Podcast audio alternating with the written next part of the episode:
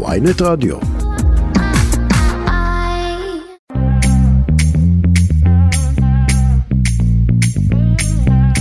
שלום לכם, אתם שוב איתנו בכסף חדש, התוכנית הכלכלית היומית של ynet רדיו.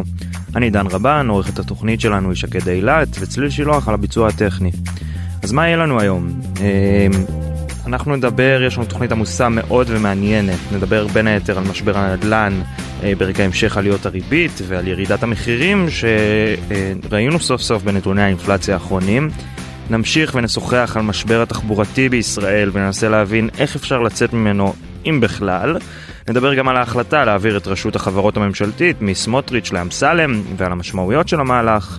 אה, לקראת סוף השעה נעבור לממלכה הבריטית. כמה עולה טקס ההכתרה של מלך צ'ארלס? וגם, מהם הפרמטרים החדשים שמעסיקים חדשים אה, מחפשים אצל מועמדים לעבודה כיום? אבל קודם כל אני רוצה להגיד שלום לגלית בן נעים, מנהלת תחום בחירה באגף הכלכלנית הראשית. שלום גלית. שלום רם. טוב, אז היום פורסמה סקירה של הכלכלנית אה, הראשית, אה, שירה גרינברג. אתם מספרים לנו שבחודש פברואר השנה נרכשו 6,311 דירות בלבד, ירידה של 41% בהשוואה לפברואר שנה שעברה, ואחד הנתונים הנמוכים ביותר מאז האינתיפאדה השנייה, מאז 2003. אה, זה בעצם מצטרף לנו לנתוני המשכנתאות אה, שנלקחו במרץ ופורסמו אתמול על ידי בנק ישראל, שגם הציגו מגמה די דומה של אה, קיפאון בשוק. ספרי לנו קצת על מה הנתונים האלה בעצם מעידים. אני חושבת שהם מצטרפים למשהו מאוד ברור שאנחנו רואים מאז אפריל אשתקד, באמת במקביל להעלאת הריבית לתחילת העלות הריבית על ידי בנק ישראל. אה, זה התחיל בירידות בסביבות ה-20-30 אחוז, והיום הגענו באמת בחודשיים האחרונים, ינואר-פברואר, בהשוואה לתקופה מקבילה אשתקד, כבר לירידות של 40 אחוז, בחלק מהאזורים זה אפילו שיעורים הרבה יותר גבוהים. מה שמאוד בולט זה השפל הנמוך, ההיסטורי אפשר לומר, בפלח השוק של יד שנייה. ומה שאנחנו מניחים, גם כשאנחנו רואים את מדד מחירי הדירות של הלמ"ס, אנחנו רואים שמחירי הדירות החדשות כבר יורדים ארבעה חודשים. ובמדד הכללי, שכולל בתוכו כמובן את הנתח העיקרי, שזה דירות יד שנייה, רואים רק תחילה של מגמת ירידת מחירים. אז ממה שאנחנו רואים מהנתונים וגם מהפילוח העסקאות של הקבלנים, אז אצלם רואים יותר את הפחות קשיחות של מחירים, מתחילים לראות מבצעים משמעותיים של קבלנים מעבר לשדרוגים בדירה, אלא ממש למחיר עצמו, מחיר המחירון של הדירה. אה, ראינו את זה למשל אה, מאוד בלט, על רקע הרמה מאוד נמוכה של העסקאות, למשל מבצעים באזור הדרום, שבאופן חריג הוא היחידי שהראה גידול במכירות. אז היו שם מבצעים מאוד משמעותיים, אנשים הגיבו אליהם, אז אה, זה מונע שפל גם בדירות חדשות. אבל השוק שלעצמו מראה מגמה מאוד ברורה של התקררות מתמשכת, אה, כן, על רקע העלאות הריבית. גלית, בואי נעשה שנייה סדר, כי יש הרבה מאוד אנשים, לפחות ככה ראיתי בטוויטר ובכל מיני מקומות, שאומרים לא, זה בכלל לא הריבית, כל מיני דברים אחרים, זה המשבר העולמי בכלכלה, זה כל מיני... כמה זה קשור באמת להעלאת הריבית של בנק ישראל, ואת יודעת, כמה זה ה... ה... סבבה שזה קשור, האם זה המוקד של הקשר?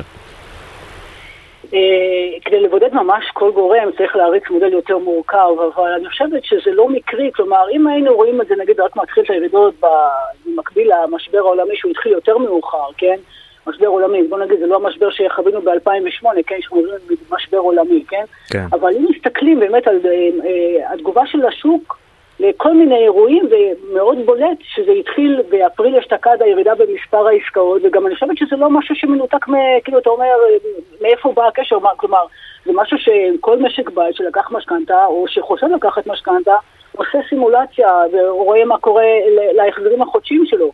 אז ברור שיקסדן הביקוש לרכישת דירות, כלומר, יכול להיות שיש גורמים מסביב, כמובן, נגיד בהייטק, אבל הייטק הוא לא מתפזר באופן לינארי ועל פני רחבי הארץ, כן? הוא ממוקד בעיקר לתל אביב, להרצליה, לאזורים העשירים. ועשינו על זה גם עבודה, ראינו באמת ההשפעה של ההייטק על שוק היוקרה בתל אביב היא משמעותית. אבל בתל לא... אביב. כן, בהחלט, כתבנו על זה לפני איזה בערך אה, חודשיים, פרסמנו סקירה ממש מעמיקה, שוק היוקרה בשנת 22 לעומת 21, וראינו, שוק היוקרה בתל אביב התכווץ ב-50% במספר העסקאות, וכשפילחנו מהיכן מגיעים הרוכשים, אז ראינו, הם תלויים מאוד בהייטק, כן? שליש מהרוכשים מגיעים מההייטק. אז ברגע שההייטק אה, חווה את הבעיות ש, שחווה אותם, אז זה גם משליך על הביקושים שם. אבל זה לא יכול להסביר מה שקורה באזורים פחות מזוהים עם ההייטק, כן? זה, זה ממש, כן, זה רוחבי. ברור, זה רק תל אביב, יש לנו ירידה בכל הארץ, ו... גלית, אני, אני אה, שואל עכשיו שני דברים. א', דבר ראשון, ראינו את הירידה הזאת באמת בכמה גלים אפשר לומר, כלומר, אה, בתור מי שמסקר את, באמת את, את אה, בנק ישראל ואת אה, היקף המשכנתאות, אולי הדבר הראשון שראיתי שנפגע מעליית הריבית זה באמת הירידה בהיקף המשכנתאות, שזה הכי ברור, העלו לנו את המחיר של המשכנתה, אז פחות לוקחים משכנתה. לירידה במחירים, או לירידה בעלייה במחירים, יותר נכון, לקח קצת זמן להגיע, והיא באמת הגיעה עכשיו, בנתונים של ינואר-פברואר, אם אני לא טועה, של, ה, אה, של מדד מחירי הדיור. נכון. עכשיו, אנחנו עדיין מדברים על ירידה, נכון, ירדנו מעלייה של 20% לעלייה של 12.7 בשנה. זה עדיין אסטרונומי. אה, האם אנחנו צפויים להמשיך לראות את הדבר הזה מתמתן עוד יותר עד כדי ירידה של מחירי הדיור? אה, כל הפרמטרים שאנחנו מסתכלים על הריבית ומשתנים נוספים אחרים, אנחנו לא רואים סיבה לשינוי מגמה, ההפך, אה, גם בדרך כלל כשמתחילה ירידת מחירים, נוטה להתעצם בהינתן כל הגורמים האחרים אה, קבועים, אז גם אנשים מתחילים להפנים. ותשים לב, מה שאנחנו רואים מאוד בולט זה שהפערים בין דירות יד שנייה לדירות חדשות. דירות חדשות כבר מגיבות ארבעה חודשים, הקבלנים מגיבים. מעבר למבצעים, שדרוג דירה ודברים אחרים שהם נוטים לעשות קודם כל כשהם חווים ירידה במכירות, עכשיו הם מגיעים ממש למחיר עצמו, אנחנו רואים אה, גם במדד הלמ"ס, כן, ירידה של 6% בארבעת החודשים האחרונים, מנקים את מחיר למשתכן מהמדד. בדירות יד שנייה יש להם באמת את הקשיחות כלפי מטה שאנשים יש להם עוגן, כלומר מישהו קנה דירה והוא ראה במשך 17 שנים שמחירי הדירות עולים ופתאום אה, הוא לא, הוא לא פוגש אה, היצע, הוא לא פוגש ביקוש שמתאים למחיר שהיה לו בראש, אז הוא לא יוריד ישר 20% כמו קבלן, כן? כן. אה, הוא פה, יש לו גם, אם יש לו אורך רוח. זאת אומרת, בסוף גם זה יגיע. בוודאי, אם הוא, אתה יודע, אנחנו מדברים הרבה על משפרי הדיור שרכשו דירה לפני שמכרו את דירתם הקודמת, זה היה טרנד מאוד חזק בשוק הנדל"ן שהוא היה סוער נגיד, כן? אנשים קנו דירה, דירתם הקודמת, מחירה ממשיך לעלות, יש להם שנתיים למכור את הדירה, והיום הם תקועים איתם, כן? והשאלה היא מתי שהוא, כל אחד יתקתק השעון, אה, כלומר, או שהוא משלם מס כמשקיע, שזה עלות אה, מאוד גבוהה, גם מס רכישה, גם מס או שהוא מתפשר על המחיר. כלומר, אה, ככל שהתקופה הזאת תימשך, של ירידה בביקושים, ואנחנו לא רואים סיבה שמשהו בזה ישתנה, אז כן, זה יגיע מדירות יד שנייה, ומי שלא זוכר מה היה פה לפני המשבר של 2008, שבו הוא הביא להורדה ארוכת, משהו של 17 שנים בריבית, שיסתכל מה קרה אז, מחירי הדירות ירדו ריאלית ב-25% בין אמצע שנות ה-90 לאמצע שנות ה-2000. אז כן, זה לא משהו שנגיד שקרה או יקרה בפעם הראשונה, זה שוק אז ש... גלית, מה, מה זה אומר עכשיו? אם, אם אנחנו נכנסים לגל של ירידות שהוא משמעותי והוא אה, אה, אה, עשוי מאוד להמשיך, זה אומר ששוק, אה, אפשר להגיד ששוק הנדל"ן בישראל נמצא במשבר כלשהו? או שזה עדיין בגבול, את יודעת, המחירים עדיין עולים, הכל סביר, הקבלנים מרוויחים קצת פחות. אה, אני לא רוצה להיכנס דווקא לעניין אם זה משבר או לא, אין ספק שהענף הזה נמצא בתקופה נגיד אה, מאתגרת, בוודאי מי שהקבלנים, כן, שבוודאי אה, ובוודאי כאלה שאנחנו רואים בבורסה, אם ביקשו דוחות לבורסה, אי אפשר להסתיר את זה, הם זקוקים לתזרים מזומנים, אז כן, יכול להיות שיהיו פה חברות שיצטרכו יותר להתפשר במחיר כדי לפגוש את הביקוש, כדי לייצר תזרים מזומנים, אבל אה, אני, שוב, אני לא חושבת שזה איזשהו משהו חריג, ועברנו תקופות כאלה, נכון, עברו הרבה שנים מאז, אבל זה לא משהו שלא מכירים. כן, אבל כיום כמה, כמה הכלכלה הישראלית בנויה על ענף הנדל"ן? מה קורה אם אנחנו באמת נכנסים למשבר שיהיה קשה לצאת ממנו ושחברות נדל"ן אה, חס וחלילה יקרסו? כמה זה משפיע על כלל הכלכלה? שוב, אם חברות בודדות אה, קורסות, אתה יודע, בכל שנה נסגרים עסקים, אה, נכון, זה בגלל שיש פה חשיפה, אה, ענף שהוא מאוד ממונף, אז אולי קצת יותר בעייתי, אבל זה לא שרואים קטסטרופה שממשמשת ובאה, כן? בסופו של דבר זה גם עניין של באמת שהקבלנים, אני אומרת, ירידה של 7%, מה ש-6% שראינו עד עכשיו, אחרי עלייה רק בשנה שעברה, של ב-22 של 20%, אז אה, רק מי שקנה קרקעות באמת במחירים אה, שצפו עוד עלייה של 20% ותמחר לא טוב את הקרקע, אז אין לו לאן לרדת במחיר ובעצם אין התכנות לפרויקט הזה, כן? אבל כל מי שקנה קרקעות לפני כן, יש לו עוד אה, מרווח להוריד במחיר, יש מרווח תמרון. הוא פושט רגל, כן? כן. עכשיו, תגידי, חוץ מהעלאת הריבית, שאנחנו רואים כאמור את ההשפעות שלה, אנחנו אה, זקוקים, הרי ענף הנדל"ן לא יכול אה, להתרומם ומחירי הדיור לא יכולים להתייצב בלי המשך של בנייה ויצירת דירות חדשות. אה, הממשלה עושה היום משהו בכיוון הזה? בוודאי, אנחנו, יש גם דברים שכבר הוחלטו וגם דברים שמדברים עליהם, אבל חלקם הם גבוהים לציבור, גם אתם סיקרתם אותם, למשל ההנחה, ההקלה בתשלום על הקרקעות שהקבלנים זוכים במכרז רמי, לא צריכים עכשיו לשלם את הכל בבת אחת, יש פריסה מסוימת, בקטע של להקל באמת על תזרים המזומנים, כלומר לא ישר מעיק עליהם תשלום של, על הקרקע באופן מיידי. אה, ובסופו של דבר, שוב, אני, זה נכון שלקבלנים, אה, אנחנו רואים ירידה מסוימת בהתחלות הבנייה ברבעון האחרון אשתקד, ומן הסתם נראה גם ירידה מסוימת ברבעון הנוכחי, אבל אה, אני חושבת שהחברות שלא לא כולן מאוד ממונפות, כן? אלה שלא ממונפות ושמרו לכסף ליום סגרי, יצליחו, זה לא שלא נהיה כדאי בכלל לבנות בישראל, כן? כן, ברור. פשוט במחירים שהיו פה ב-22. אגב, מה דעתך על הגרלות הדירות המוזלות? אה, יש כל מיני דרכים שממשלה מחליטה להקל על זוגות אה, ברכישת דירה, אם זה חלק מטיקט של ממשלה נבחרת וגם עשו את זה קודמות. יש לזה ביקורת בעד ונגד, אה, צריך להגיד, גם היו החלטות אחרות שלא במחיר מסובסד, למשל מע"מ אפס, וזה גם לא הייתה החלטה שזכתה לתמיכה של כלכלנים, אבל בסופו של יום יש לזה פלוס, יש לזה מינוס. אבל uh, בשורה התחתונה זה עדיין, זה לא החלק העיקרי של השוק, גם כשהמחירים משתנה היה בשיאו, כן? זה היה חלק מסוים מהשוק. ו... את לא חושבת שאנחנו כמדינה קצת מסתמכים על זה יותר מדי בשנים האחרונות? אני חושבת שמסתמכים על זה, יש את העניין שבאמת אה, בגלל שהייתה פה עליית מחירים שהיא דרך אגב חריגה באמת גם בהשוואה ל-OECD, מסתכלים מ-2008 עד 2022 אה, אנחנו מקום שני בעולם במחירי הדירות, בעליית מחירי הדירות אה, במונחים נומינליים, ריאלית על פלוח מקום ראשון. אז יש פה קושי לזוגות צעירים להגיע לדירה, והממשלה החליטה להקצות סכומים מסוימים להקלה לזוגות צעירים, יש גם סקטור אחרים שמקבלים הקלות. זה עדיין לא צריך, צריך לעשות את זה בפרופורציה הנכונה, ובסופו של יום אה, המדיניות צריכה להיות באמת לשחרר קרקעות, אה, לצמצם עיוותי מס אה, שהיו פה בתקופות ארוכות, במשך תקופות ארוכות עד שביטלנו את הפטור ממס שבח למשקיעים, ויצרו עודף ביקוש, הסתה של ביקושים לשוק הנדל"ן, שהייתה שלו קשיח בטווח הקצר ואפילו הבינוני, אז דחק את כולם לשוק הנדל"ן וראינו מה שראינו, אז אנחנו מנסים לתקן עיוותים כאלה וגם לתמרץ קבלנים. כן לגשת למכרזי רמ"י אה, וכן, אם יש אוכלוסייה שמתקשה בכל זאת להגיע לדירה, אז גם חלק מתקציב אה, אה, מגיע גם לשם. אבל זה לא, זה לא גולת הכותרת של יישום מדיניות של, לא בממשלה הנוכחית ולא בקודמות. אוקיי.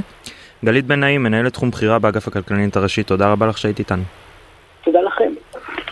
ולצד uh, משבר או לא משבר תלוי את מי שואלים משבר הנדל"ן uh, יש עוד משבר שמעיק עלינו אולי קצת טיפ טיפה יותר וזה כמובן תחום התחבורה שכל אחד מאיתנו מרגיש בפקקים ובחוסר היכולת להסתמך בכלל כמעט בכלל על תחבורה ציבורית. Uh, אני רוצה להגיד שלום לעורך דין מאלי טופצ'יאשווילי.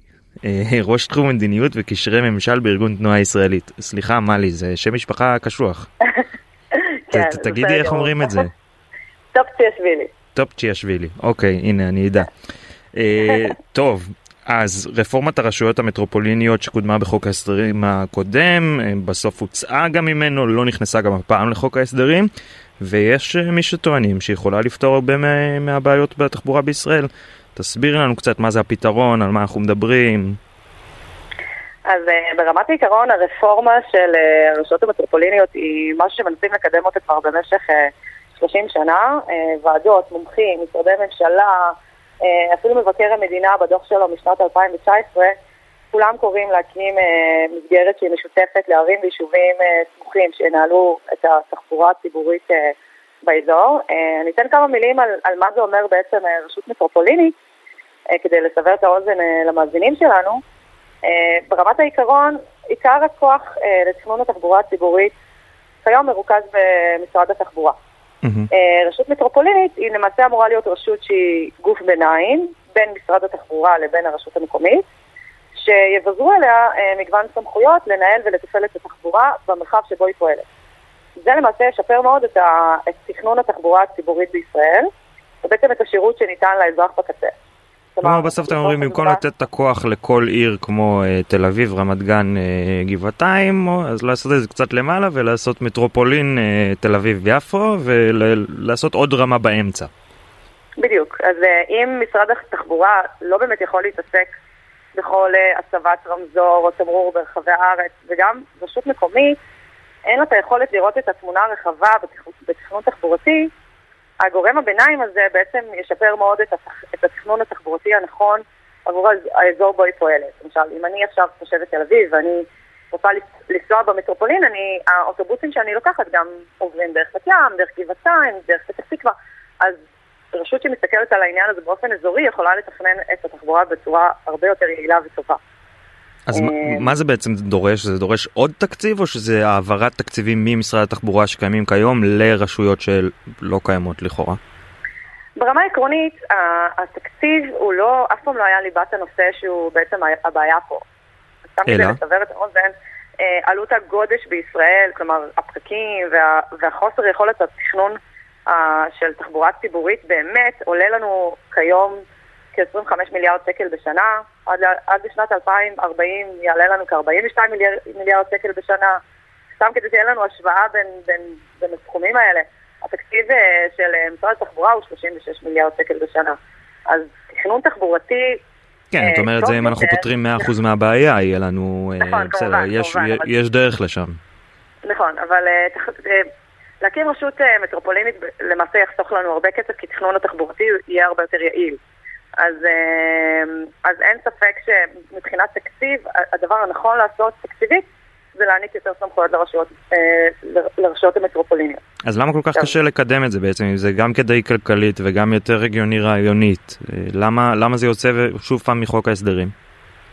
אה, שאלה מצוינת, ברמת העיקרון, בממשלה הקודמת זה עמד להיחתם, כלומר היה רק צריך להתקין תקנות ואז למעשה הממשלה נפלה. אמ, כן, דבר שקורה לנו פעם או פעמיים בשנים האחרונות. כן, יצא לנו להתקל בסוגיה.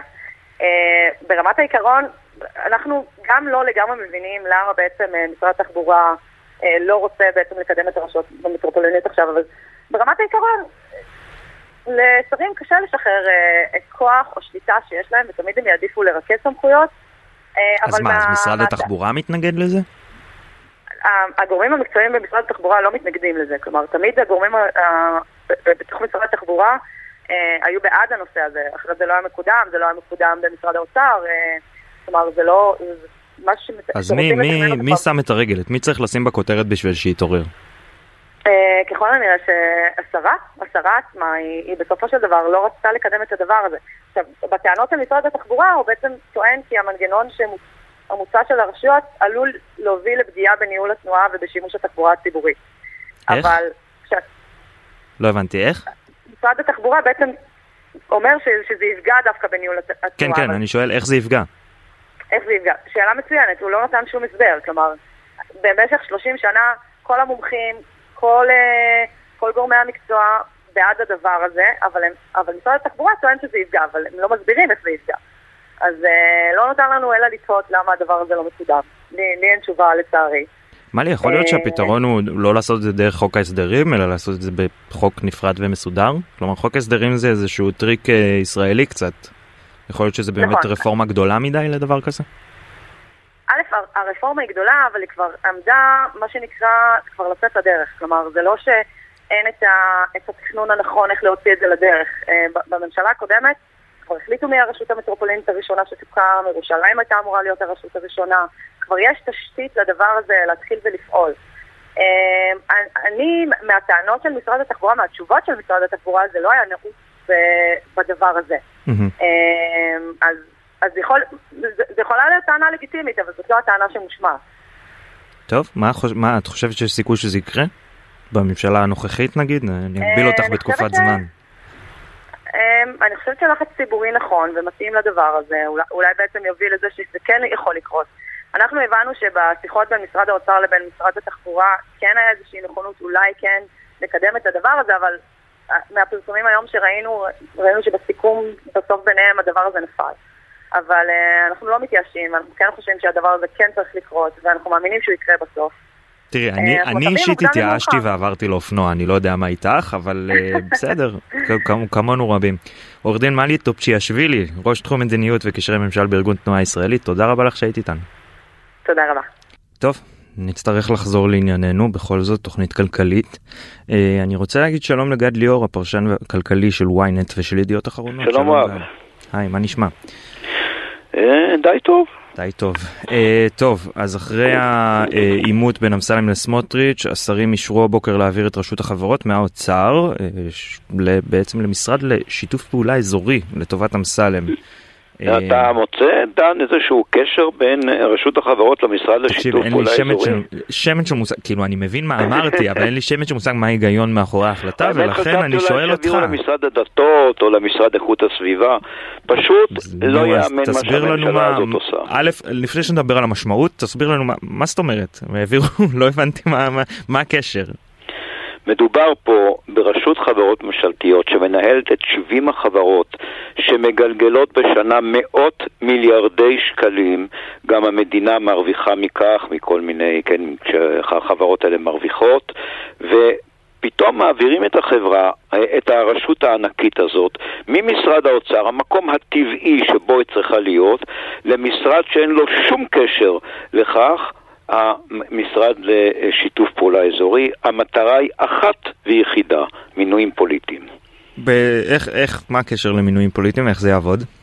איך זה יעבוד? השר הממונה הוא השר אה, אמסלם, וכבר בעבר העבירו לו את רשות החברות, אבל אז זה לא היה בצורה כל כך מופגנת למשרד שאין לו שום קשר, אלא הוא היה מין שר כזה מקשר, משהו איכשהו עוד, שהוא כן, חלק לא מתפקידו היה שר לענייני... לענייני החברות הממשלתיות, זה היה אחד מתפקידיו. הפעם מעבירים את זה למשרד שאין לו שום קשר, כאשר הכוונה היא חד וחלק לבצע מינויים פוליטיים בחברות האלה, הרי התבטאו כבר פעמים אחדות מכיוון גם מסביבת ראש הממשלה, גם מסביבת שרים אחרים, שנבחרת הדירקטורים הזאת, שבזמנו יזם אותה שר האוצר לשעבר יאיר לפיד, לפני עשר שנים, ב-2013, ראוי שתיעלם מן העולם. מה זה נבחרת הדירקטורים? נסביר רגע. זה מצב שבו אדם לא יכול להציג את מועמדותו להיות דירקטור אם אין לו קשר ישיר לתחום שאותה מנהלת החברה, נגיד משהו בתחום התחבורה או בתחום החקלאות, ושאין לו שני תארים אקדמיים במקרים נדירים פחות משניים אחד, לרוב שני תארים אקדמיים בתחום הזה, ושיש לו ניסיון של ניהול כלשהו, משום שהוא הולך להיות דירקטור ואחראי, אגב דירקטורים אחראים לפעילות בחברות, mm-hmm. כל זה עלול להיעלם. זאת אומרת, יבצעו מינוי, אני סתם ממציא שם, של ישראל ישראלי, שכל הכשירות שלו היא שהוא למשל חבר הציונות הדתית, או חבר אה, אה ש"ס, או הליכוד, או מקורב למישהו, או מקורב לשר. אבל זה לא שסמוטריץ' הוא באופוזיציה, כלומר, מה, מה האינטרס... אה, כלומר, למה, למה להעביר את זה בכלל ממשרד האוצר? למה אה, ביבי או כל מי שרוצה לכאורה לעשות את השינויים האלה לא יכול לעשות את זה כש, כשזה קיים במשרד האוצר? הסברתי. מינויים פוליטיים, הם לא רוצים כן, להשאיר. כן, אני אומר, למה הם לא יכולים לעשות את אותם מינויים פוליטיים נכון, ואת השינויים תחת משרד האוצר? נכון מאוד, בגלל שהיה צריך לא שאני קורא להם לעשות ל... את זה, אבל אני אומר היה למה. היה צריך להעביר משהו לאדם שהיה מאוד מרוגז וכעס, ואם אתה זוכר, רב, רב עם בנימין נתניהו בפומבי, קוראים לו דוד אמסלם. זה דרך להשתיק את אמסלם. כן, לרצות אותו, שמו אותו להיות שר במשרד המשפטים, אף אחד לא יודע מה תפקידו, היה אמור להיות שם, אבל הנה מצאו לו תפקיד, השר לשיתוף פעולה אזורי, ואתה גם אחראי על החברות הממשלתיות. אה, אולי אפשר להוסיף לו עוד, בזמנו היה לנו כבר משרד מוזר, את משרד המים, ההשכלה המשלימה והמים, אם אתה זוכר, אגב, גם כן, המצאה של נתניהו, של השר אלקין. אלקין, בטח. כן, שלא היה שום קשר בין השכלה מתאימה למים, משלימה למים, כאשר מים היה משרד האנרגיה, מה הקשר? אז זה החזיק בערך שנה אחת מעמד. גם הרי, גם עכשיו ברור לגמרי שהרשות, אה, רשות החברות הממשלתיות תחזור לאוצר אחרי הממשלה, סליחה, אני אומר פה, המוזרה הזאת עם המינויים המוזרים, עם החלוקות המוזרות, עם כל מיני שרים בלי תיק. אה, אולי אתה תאמר לי מה עושה למשל הגברת מאי גולן, אני לא בדיוק הצלחתי לברר. הייתי יודע, גל. כן, אז אני אומר את זה בצער רב, כי יש יכולת רבה גם לשרים בממשלה הזו לנהל משרדי ממשלה. יש פה שרים טובים, אנחנו אומרים את זה, יש אנשים חכמים. למה להמציא כל מיני דברים שהם פשוט לא תקנים במדינה דמוקרטית, ואני אומר חד וחלק, זהו בעצם ספח, ספח של הרפורמה המשפטית.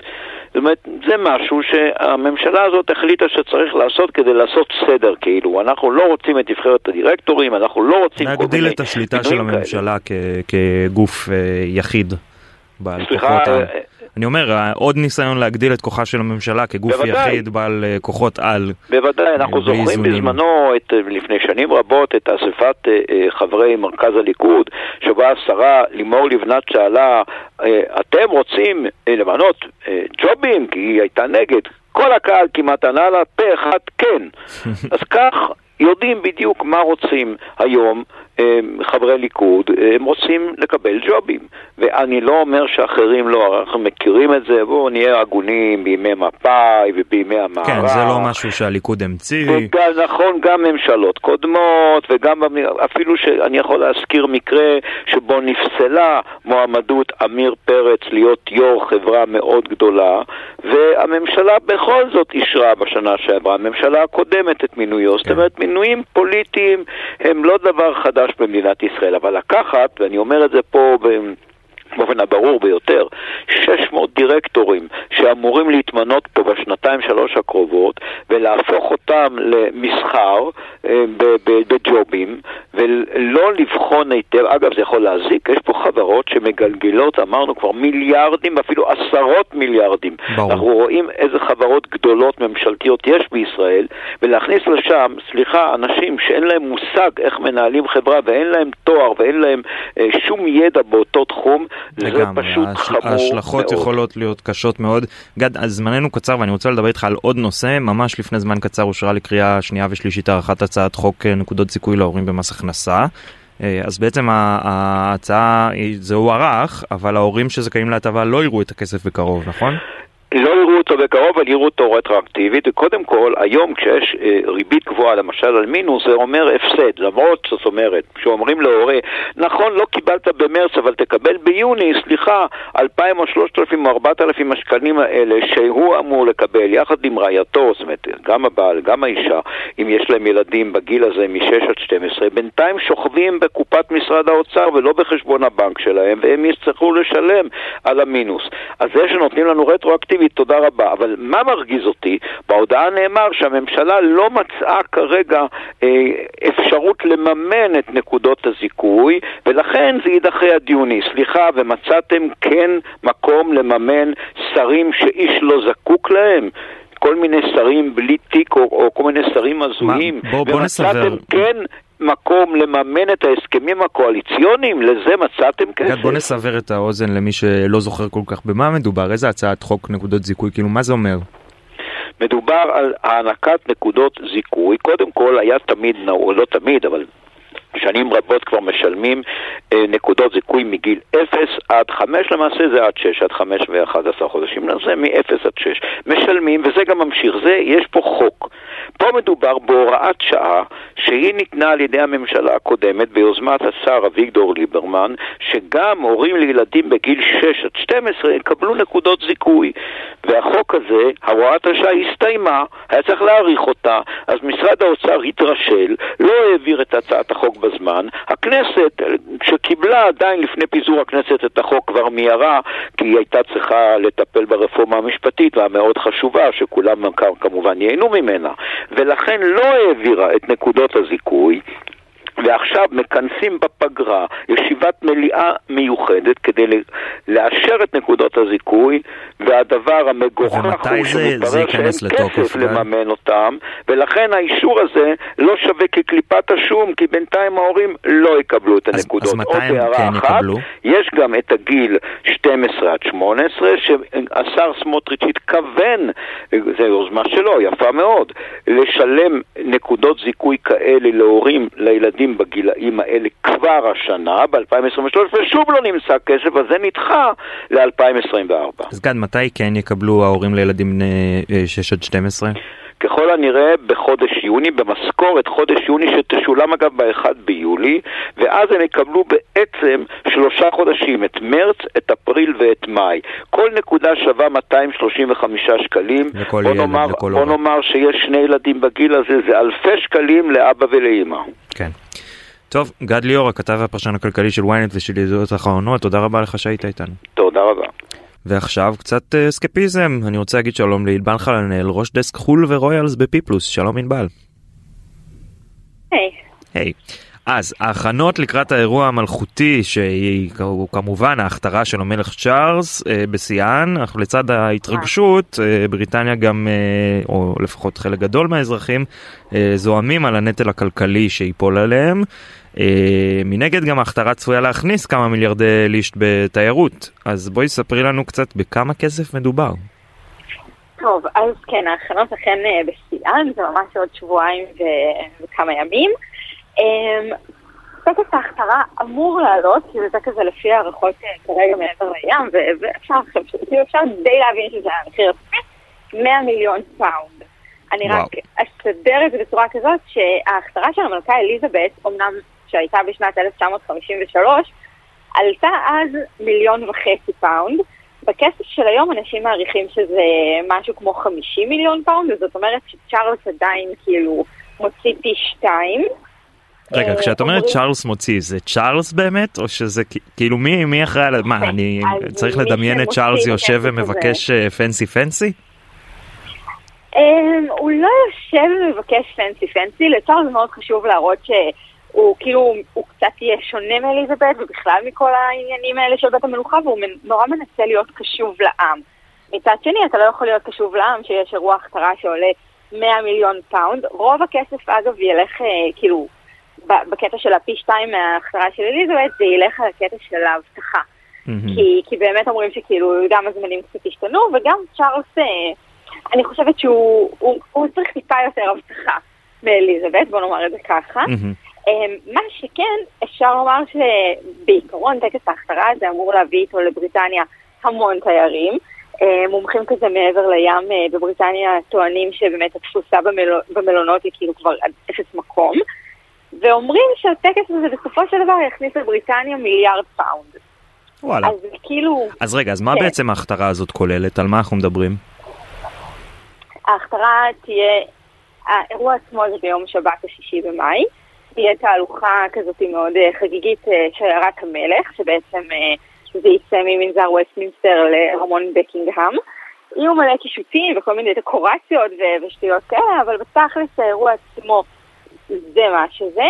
בארמון עצמו כבר יהיה משהו שהוא יותר פנימי, יהיו גם הופעות, אה, אה, ליונל ריצ'י מופיע וקייטי פרי תופיע, אבל בגדול זה לא יהיה פתוח לציבור הרחב. הציבור הרחב יוכל לראות את השיירה עוברת, ויהיו גם כל מיני כאילו אירועים, מן הסתם גם, אני מניחה שחנויות המרצ'נדייז שם בשמיים וכל האפקטים האלה. ברור. ברור. אבל זה מה שמצופה. עכשיו, אנחנו, הם, הם, כמה, כמה הלחץ מצד העם הבריטי לוותר על הנטל הזה, או לפחות להקטין אותו, הוא משמעותי? כלומר, מדברים על זה הרבה באנגליה? מדברים על זה, אני עדיין לא יודעת להגיד אם הרבה. יש את המתנגדים הקבועים, הקבועים למלוכה, זה, זה כאילו באמת אה, אנשים שהם טיפה יותר מודרניים נקרא לזה, ש, שכאילו מבינים שבשנת 2023 מונרכיה זה, זה כן, דבר מוזר לעצם מאוד. הרעיון, לא, לאו דווקא להכתרה. ההכתרה גם, זה מגיע מאוד מהמקום של כאילו בריטניה עוברת איזשהו משבר כלכלי סופר קשה בזמן בתקופה האחרונה, ומדובר שם על אה, אחד מכל אה, חמישה בריטים שסובל אה, ממש מעוני, שזה במספרים מסתכם ב-14.5 מיליון אנשים, ומצד שני יש את הדבר הזה שזה כאילו אירוע הכתרה. אבל בואו כאילו גם צריך להדגיש את זה שבית המלוכה עולה לבריטים בשנה 500 מיליון פאונד, אבל הוא מכניס 2.5 נקודה- 2.5 מיליארד. אז זה כאילו, בית המלוכה עדיין מקור ההכנסה הכי גדול של בריטניה. הוא עדיין משמעותי מאוד. אה, לא- מאוד. כלומר, הטענה שהוא עול כלכלי היא טענה אה, חצי שגויה אפילו, לפי מה שאת אומרת. הטענה שמה? היית מקוטע? הטענה שהוא עול כלכלי חצי שגויה, כלומר הוא מכניס יותר ממה שהוא מוציא.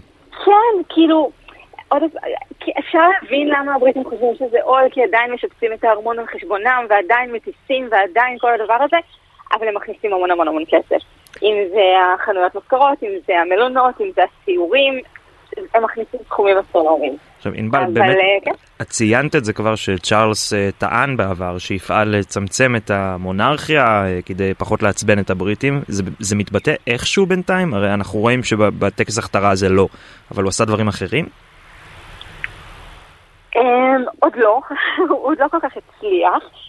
אמ, הוא כזה אמר שיש עכשיו כל מיני ארגונים פנימיים של באמת אה, לקחת, אה, להרחיק טיפה את אה, בני המלוכה, איך נקרא להם, בלי להעליב, הזוטרים, במרכאות, אבל הוא עדיין לא כל כך הצליח, הוא עדיין כאילו לא שם, אבל גם אפשר להגיד שגם בטקס הזה, למרות שהמחיר נשמע אסטרונומי, הוא עדיין יהיה יותר מצומצם משל אליזבת. כאילו של אליזבת היה שלוש שעות, ופה מדובר בין 90 דקות לשעתיים.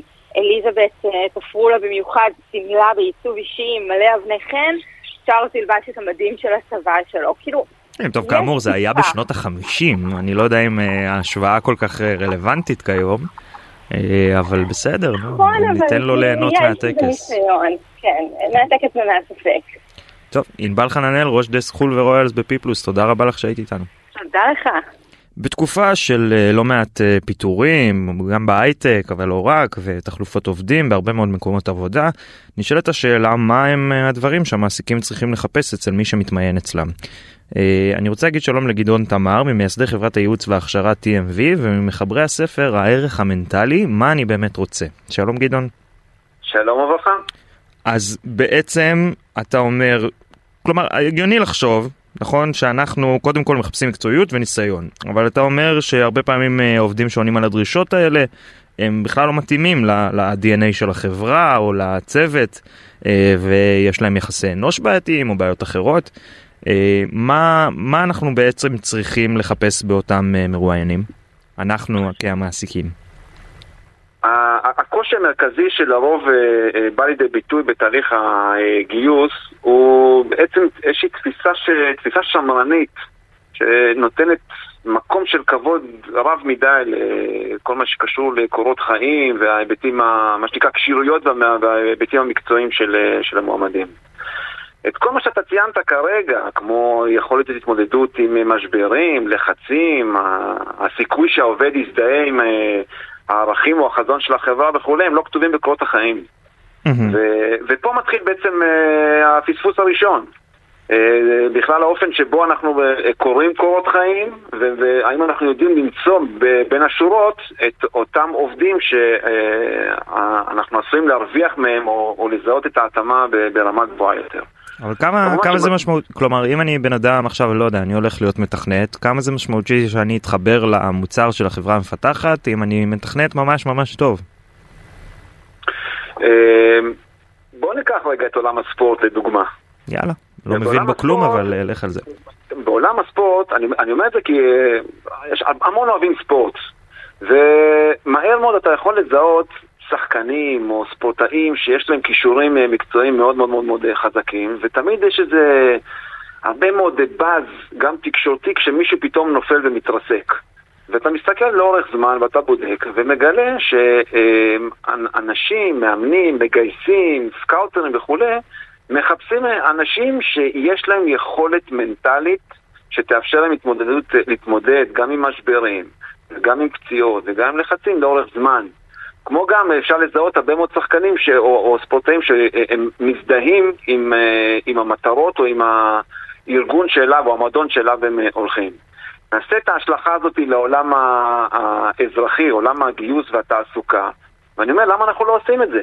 למה אני לא, לא יכול... מה, גדעון, כי זה פחות חשוב נראה לי. כלומר, בן אדם שהולך לעבוד ב... לא יודע מה, אה, אה, בוולט או במשרד אה, בעירייה או בדברים כאלה, אתה יודע, אי אפשר לבדוק שכל אחד הוא שיא החוסן הנפשי והיכולת האישית.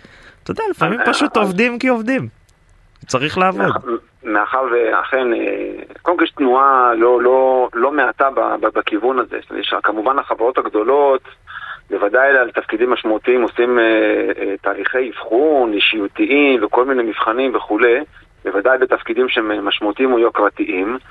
ומה שמסתבר הוא, כש, כשאנחנו הולכים לצורך העניין לחברות ועושים איזשהו חקר מעמיק או מלווים את משאבי האנוש של, של אותה חברה, אה, בדרך כלל הבעיה היא באמת מה, אה, בעיקר בתפקידים, בוא נגיד תפקידים זוטרים או שדורשים מיומנות אה, כללית, הייתי בא ואומר, לא דורשים פה מקצועיות יתרה. והם אומרים, א', קשה לי לגייס, ושתיים, גם קשה לי לשמר אותם. ואז אני אומר, רגע, תגידי, האם, האם, האם נכנס קצת לעומק, להיבטים האישיים, לפ, לפן האישי או הפן המנטלי של הזה, ומסתכלת עליי לפעמים בעיניים כאלה גדולות, ואומרת לי, רגע, מה... מה אני כבר יכולה לגלות? זהו, מה, מה זה אומר בפועל? כלומר, מה המעסיק צריך לשאול או לחפש באמת, להסתכל בקורות חיים? כאילו, מה, מה הוא אמור לראות? קודם כל הוא אמור לראות, אה, אם אנחנו מדברים כבר על הקורות חיים, אז בדרך כלל אפשר לזהות לדוגמה תנודתיות. עד כמה, זאת אומרת, אתה יכול להסתכל, הרבה מאוד אנשים מסתכלים, רגע, איפה הוא היה, כמה הוא היה וכן הלאה, בסדר, אבל כמה בזמן הוא באמת היה בכל תפקיד? מה הסיבות? האם אני מסוגל לזהות מה הסיבות שהוא עזב או עבר ממקום אה, אחד לשני? עד כמה, עד כמה האדם או המועמד שנמצא מולי במקרה או לא במקרה החליף שבע או שמונה עבודות בפרק זמן מאוד מאוד קצר. כבר אלה סימנים שיכולים לתת לי, או אלה כבר אלה עובדות שיכולות לתת לי כל מיני סימנים של אה, חוזק, אה, חוזק נפשי או חוזק מנטלי. כן, לא מחייב, זה גם סממן של, זה סממן של הדור העכשווי, של בני הנגיד 15 עד 45 כיום. אה, עוברים עבודות מהר, זה לאו דווקא אומר שהם לא היו עובדים טובים בשנתיים שלוש שהם היו במשרה שלהם. לא, אבל זה גם לא אומר משהו אחר. כמו? כשאני לדוגמה לצורך העניין אה, בא ושואל אה, את, ה, את, המו, את המועמד, מהם הערכים שמגדירים אותך? או מהם, מהם האמונות שמובילות אותך היום ב, ב, אה, ב, בשגרת החיים שלך? זה מסוג השאלות, ויש לנו גם ראיות לכך שכמה מגייסים שעבדנו איתם על תהליכי הגיוס עצמם, ששאלו את זה, באים ונותנים לנו פידבק שהשאלות מהסוג הזה שמות את המתמודד לעבודה הזאת בתחושה, וואו, מסתכלים עליי קודם כל כבן אדם. מישהו פה נכנס ומנסה רגע להבין אותי ולהסתכל על הערכים שלי, זה מה שנקרא זורע את הזרעים הראשונים של המחויבות שנוצרת בין המעסיק לבין המועמד. ואם אתה רואה שהמועמד בורח מהשאלות הללו וממש נמצא רחוק, זה כבר אומר דרשני. ומצד שני, אם אתה רואה אדם שמתחיל להתמודד עם השאלות הללו ונכנס לעומק, אתה מכאן יכול בקלות יתרה לזהות ולהמשיך ולשאול אותו שאלות שעוסקות בלדוגמה, איך אתה מתמודד עם משברים. מי עוד לדבר על זה? ברור, אתה, אבל אה, אה, האם זה לא יכול להיתפס כקצת חדירה לפרטיות? השאלות, אה, אתה יודע, אולי לא איך אתה מתמודד עם אה, משברים ומתמודד תחת לחץ, אבל מה הערכים שלך? מה, אני אתחיל עכשיו לפרוס בראיון עבודה את ערכיי כלפי העולם ובמה אני מאמין? קודם כל שאלה מצוינת, והמקום הזה שבין חדירה לפרטיות לבין שאלות שעוסקות בפן המנטלי או הפן האישי הכללי, ראשית מתחילות במה שנקרא בהבחנה מאוד ברורה, אני בא ומציג את זה למתמודד. אני אשמח לשאול אותך מספר שאלות על האופן שבו אתה מכיר את עצמך, או מזהה את עצמך, או מדמה את עצמך, ברשותך. כמובן, אם אני אה, עומד להיכנס להיבטים אה, שהם פרטיים מדי, אתה אה, תרגיש בנוח שלא לענות. אתה אומר להתריע מראש. אני מתריע מראש, ואני כבר עושה מה שנקרא איזושהי נחיתה רכה. שיח על ערכים ושיח על אמונות הוא לא שיח שעוסק ב... לא יודע מה, בתחביבים הפרטיים ביותר או האינטימיים של ה... אלא זאת שאלה שאתה יכול לזהות בה עד כמה האדם יכול אה, להיות באינטראקציה עם אנשים אחרים ויכול גם, מה שנקרא, מבחינת אינטליגנציה או מבחינה אינטלקטואלית, יכול להביע הרבה יותר ממה שהוא באמת. אה, ושאלות נוספות שעוסקות סביב המעכבים או, או, או מאיצים מנטליים, כמו האם אתה יכול לתת לי אה, דוגמאות ל, ל, ל, למצבים שבהם הסקרנות שבך או או הזדהות עם אחרים, או יכולת קבלת השראה מאחרים, הביאה לשיפור או, או השפעה משמעותית שלך על מקום עבודתך, כן. לדוגמה. כן. אלו שאלות שאם אני עכשיו כמתמודד אה, נדרש לענות עליהן, אז קודם כל אם יש לי או אין לי, ואז מיד אפשר לראות כמה העובד הזה הוא... לצורך העניין פשוט מבחינת התפיסה שלו, שהוא באמת אדם יותר עשיר, אה, עם ראייה מרחבית יותר משמעותית, עם יכולת הזדהות אה, הרבה יותר גדולה. או לדוגמה, שאלה אחרת שהיא שאלה... זהו, ש... גדעון, אנחנו כן... לצערי חייבים לסיים, אה, אבל העלית נושא מאוד מאוד מעניין, ותודה לך שהיית איתנו. אה, גדעון תמר, ממייסדי חברת הייעוץ והכשרת TMV, ומחברי הספר הערך המנטלי, מה אני באמת רוצה, תודה לך. תודה רבה. עד כאן כסף חדש לשבוע, מיד אחרינו דודו ארז ויואב רבינוביץ' עם סיכום היום. אה, שבוע הבא נחזור לכם עם כסף חדש. תודה לשקד אילת על העריכה ולצליל שילוח על הביצוע הטכני, אני דן רבן. המשך האזנה נעימה ושיהיה לכם המון כסף חדש.